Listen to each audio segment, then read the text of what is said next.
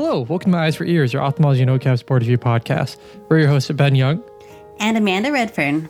This week, we're going to continue doing our boards review, and we're going to do bilateral disc edema today, which is a fun topic.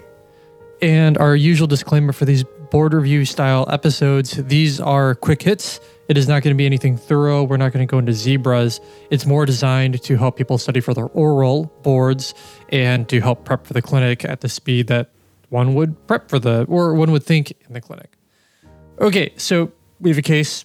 Let's say they just show you two fundus pictures, and both of them have disc edema. Amanda, is the differential basically the same as unilateral disc edema times oh, two? No, no, you fail. You just you just say it twice for the unilateral unilateral disc edema differential. Oh, We have God. NAION times two, or And going back to bilateral residency. have okay. What well, what's the differential then? You bully. So, first and foremost, when you see both nerves swollen, you got to be thinking about things that would cause elevated intracranial pressure. So, the most common that we see is IIH or intracranial mass, but also you can't forget about venous sinus thrombosis. Other things to think about on your differential would be like an atypical optic neuritis or a hypertensive emergency. And then don't forget, you can have pseudoedema in both optic nerves or papillitis, like a uveitic papillitis. Okay, so that differential is definitely very different. Different for unilateral disc edema. What specific things are we looking for in our history? So, if it's not in your question stem already, uh, you definitely want to get some demographics, right? Because when we are thinking about IIH, we're thinking about the young woman of childbearing age um, who's recently gained weight or is already overweight. Obviously, intracranial masses can come at any other any age. Atypical ne- optic neuritis also can come at any age. So, hypertensive emergency may be more considered in older populations, but again, anyone can be hypertensive. So, really, the young female is what's going to be helpful in the demographics. And then, when you're taking the history, of course, you want to ask about weight gain, tetracycline class drugs. So, that includes minocycline, birth control, vitamin E, history of clotting disorder. I put in for VSTs, and not that it's necessarily board relevant, but I usually ask about recent COVID infection because they're hypercoagulable. That's just Oh, interesting. tip. Yeah. Yeah. I've seen a fair amount of venous sinus thrombosis uh, related to COVID. And so it's definitely become a question that I ask when I see someone's been referred for papilledema. Off air. Have Have you written that up? That sounds novel. Uh, I don't think so. I mean, it's well known. Yeah, true. But I guess it leading specifically to bilateral disc edema is kind of interesting. I don't know. I mean, Well, it's a VST. I mean, yeah, yeah, yeah. I, I mean, I, I know, but it's like, I, I, whatever, whatever. I, I just, I think that's interesting to, to think about with, with COVID. But you know, super. I guess I would have to look that up. You know what? I'll Yeah. put that on my to do list. Well, okay, I, just I don't mean to add to the to do list. I just, I, I just find that interesting. I don't. sorry, I took interest. I apologize. No, I mean, academic interest in something that you taught me. there are quite a few uh, neurophtho manifestations uh, related to COVID that we're still cataloging. And so it has become a thing with, you know, finding out if you recently had COVID and seeing if it's temporally related to your papilledema, your cranial nerve palsy, other weird crap that happens. Yeah. But, but you know, back to the case, what symptoms should we be asking for in these bilateral disc edema patients?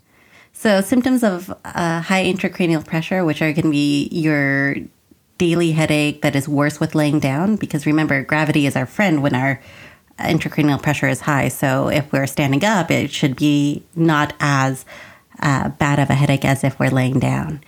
Uh, pulsatile tinnitus, so hearing that whooshing sound in your ears, that blood pulsing through your transverse venous sinus, that's probably stenosed um, transient visual obscurations. So, this is when you're having dim outs or blackouts of your vision, specifically with leaning over. So, you know, that increased pressure on your nerves when you're bending over is really choking out your nerves. And then when you stand back up, that pressure goes down and then your vision comes back.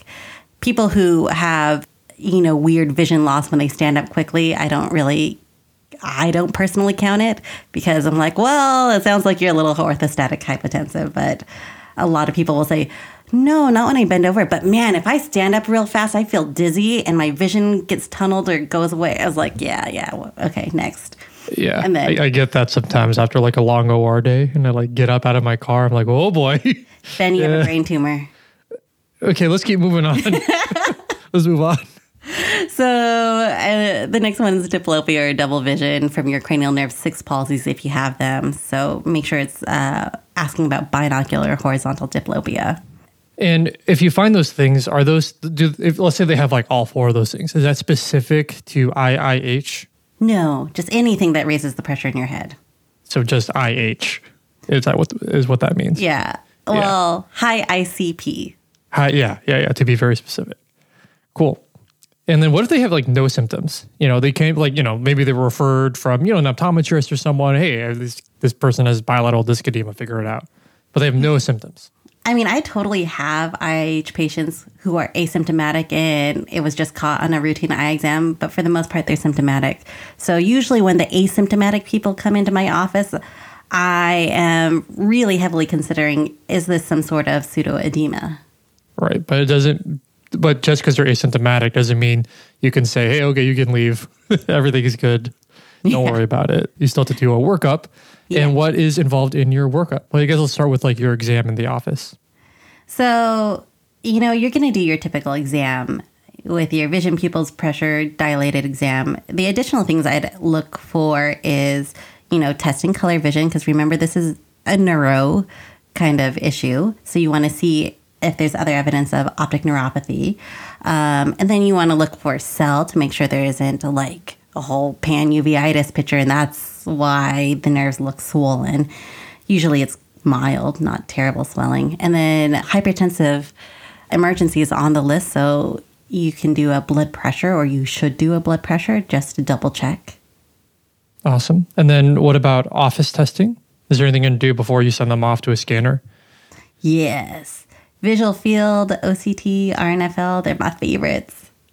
There should be like right. one button to order both because I hate individually clicking. So many cl- how many clicks throughout the day are you are you wasting on? Oh my god, I can't separately order them. Too many to count. I will say that the field is extremely important when you have someone who has swollen optic nerves because when we start to talk about vision threatening papilledema, oftentimes they're 2020 until mm-hmm. it it's really a late stage and so you really need that visual field to determine whether they're starting to lose vision from their if they have severe papilledema.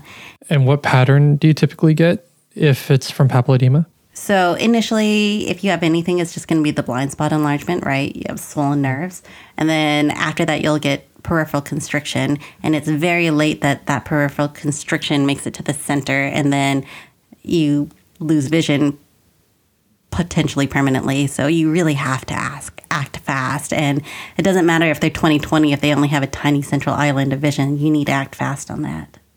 If you if you're starting to suspect something else, like let's pretend their fields are full and you know vision like everything else is, is normal, what other tests are you thinking about? So perhaps the nerve might be a little lumpy bumpy, so you can get a fundus autofluorescence or a B scan or an EDI to look for buried drusen I yeah. guess it's more surface drusen if you're sketching it on your autofluorescence.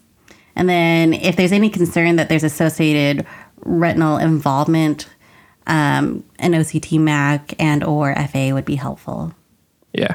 Okay. So now you've done all that, and let's say that it does seem like that it's elevated ICP.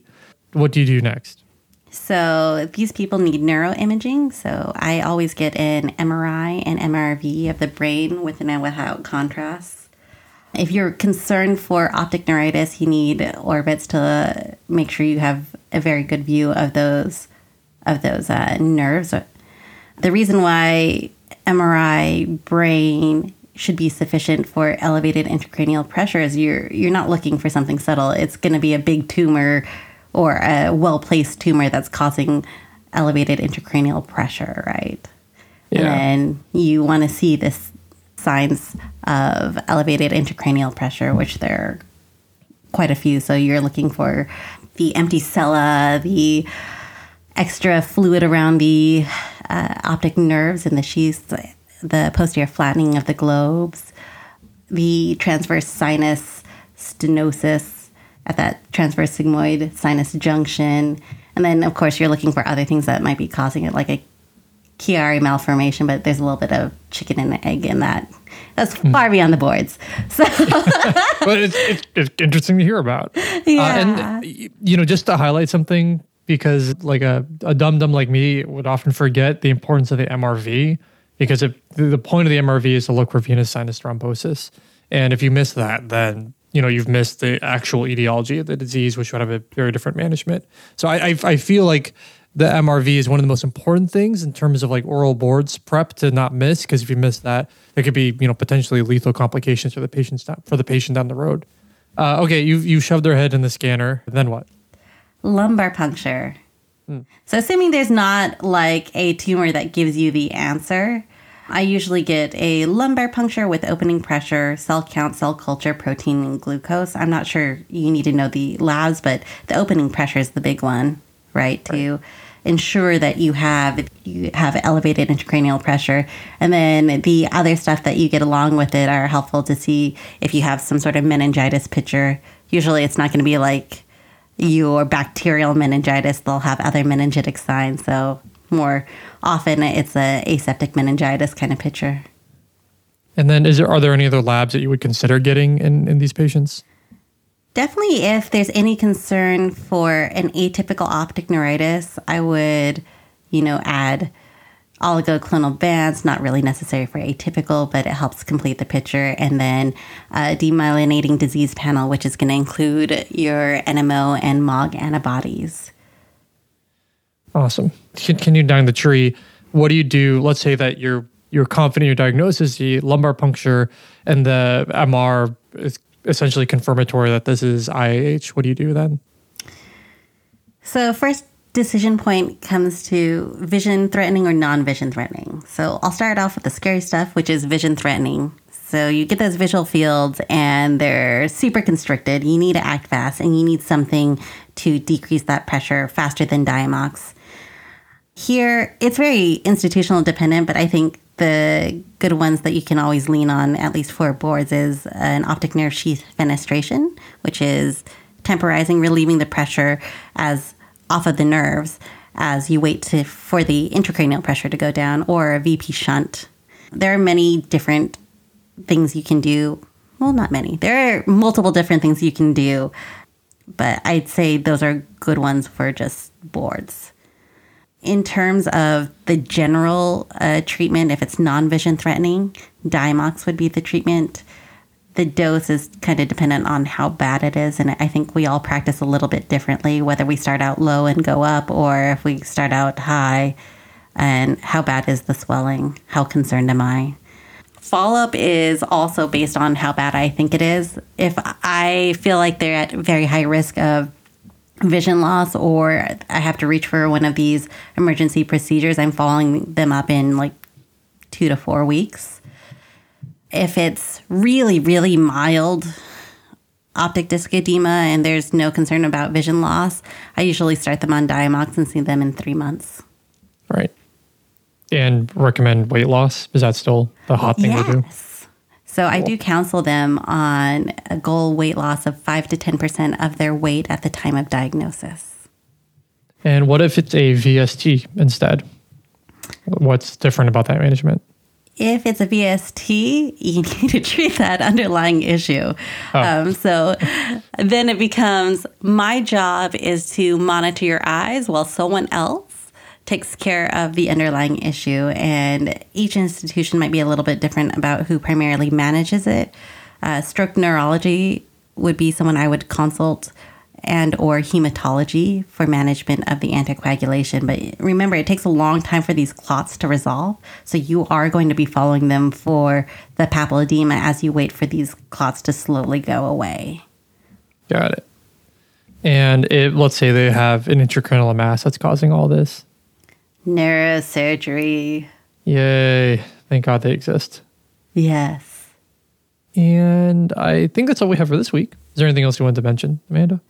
I think that was a good run through about Yeah. the highlights of papilledema. Oh, I must say though, it drives me nuts. So papilledema is bilateral, I guess not necessarily bilateral, but classically bilateral disc edema with associated elevated intracranial pressure. So sending someone as a consult for unilateral papilledema drives me nuts because unless you've confirmed that they have high ICP or there's a good reason to think that they have high ICP, don't call it unilateral papilledema. Call it right disc edema or left disc edema.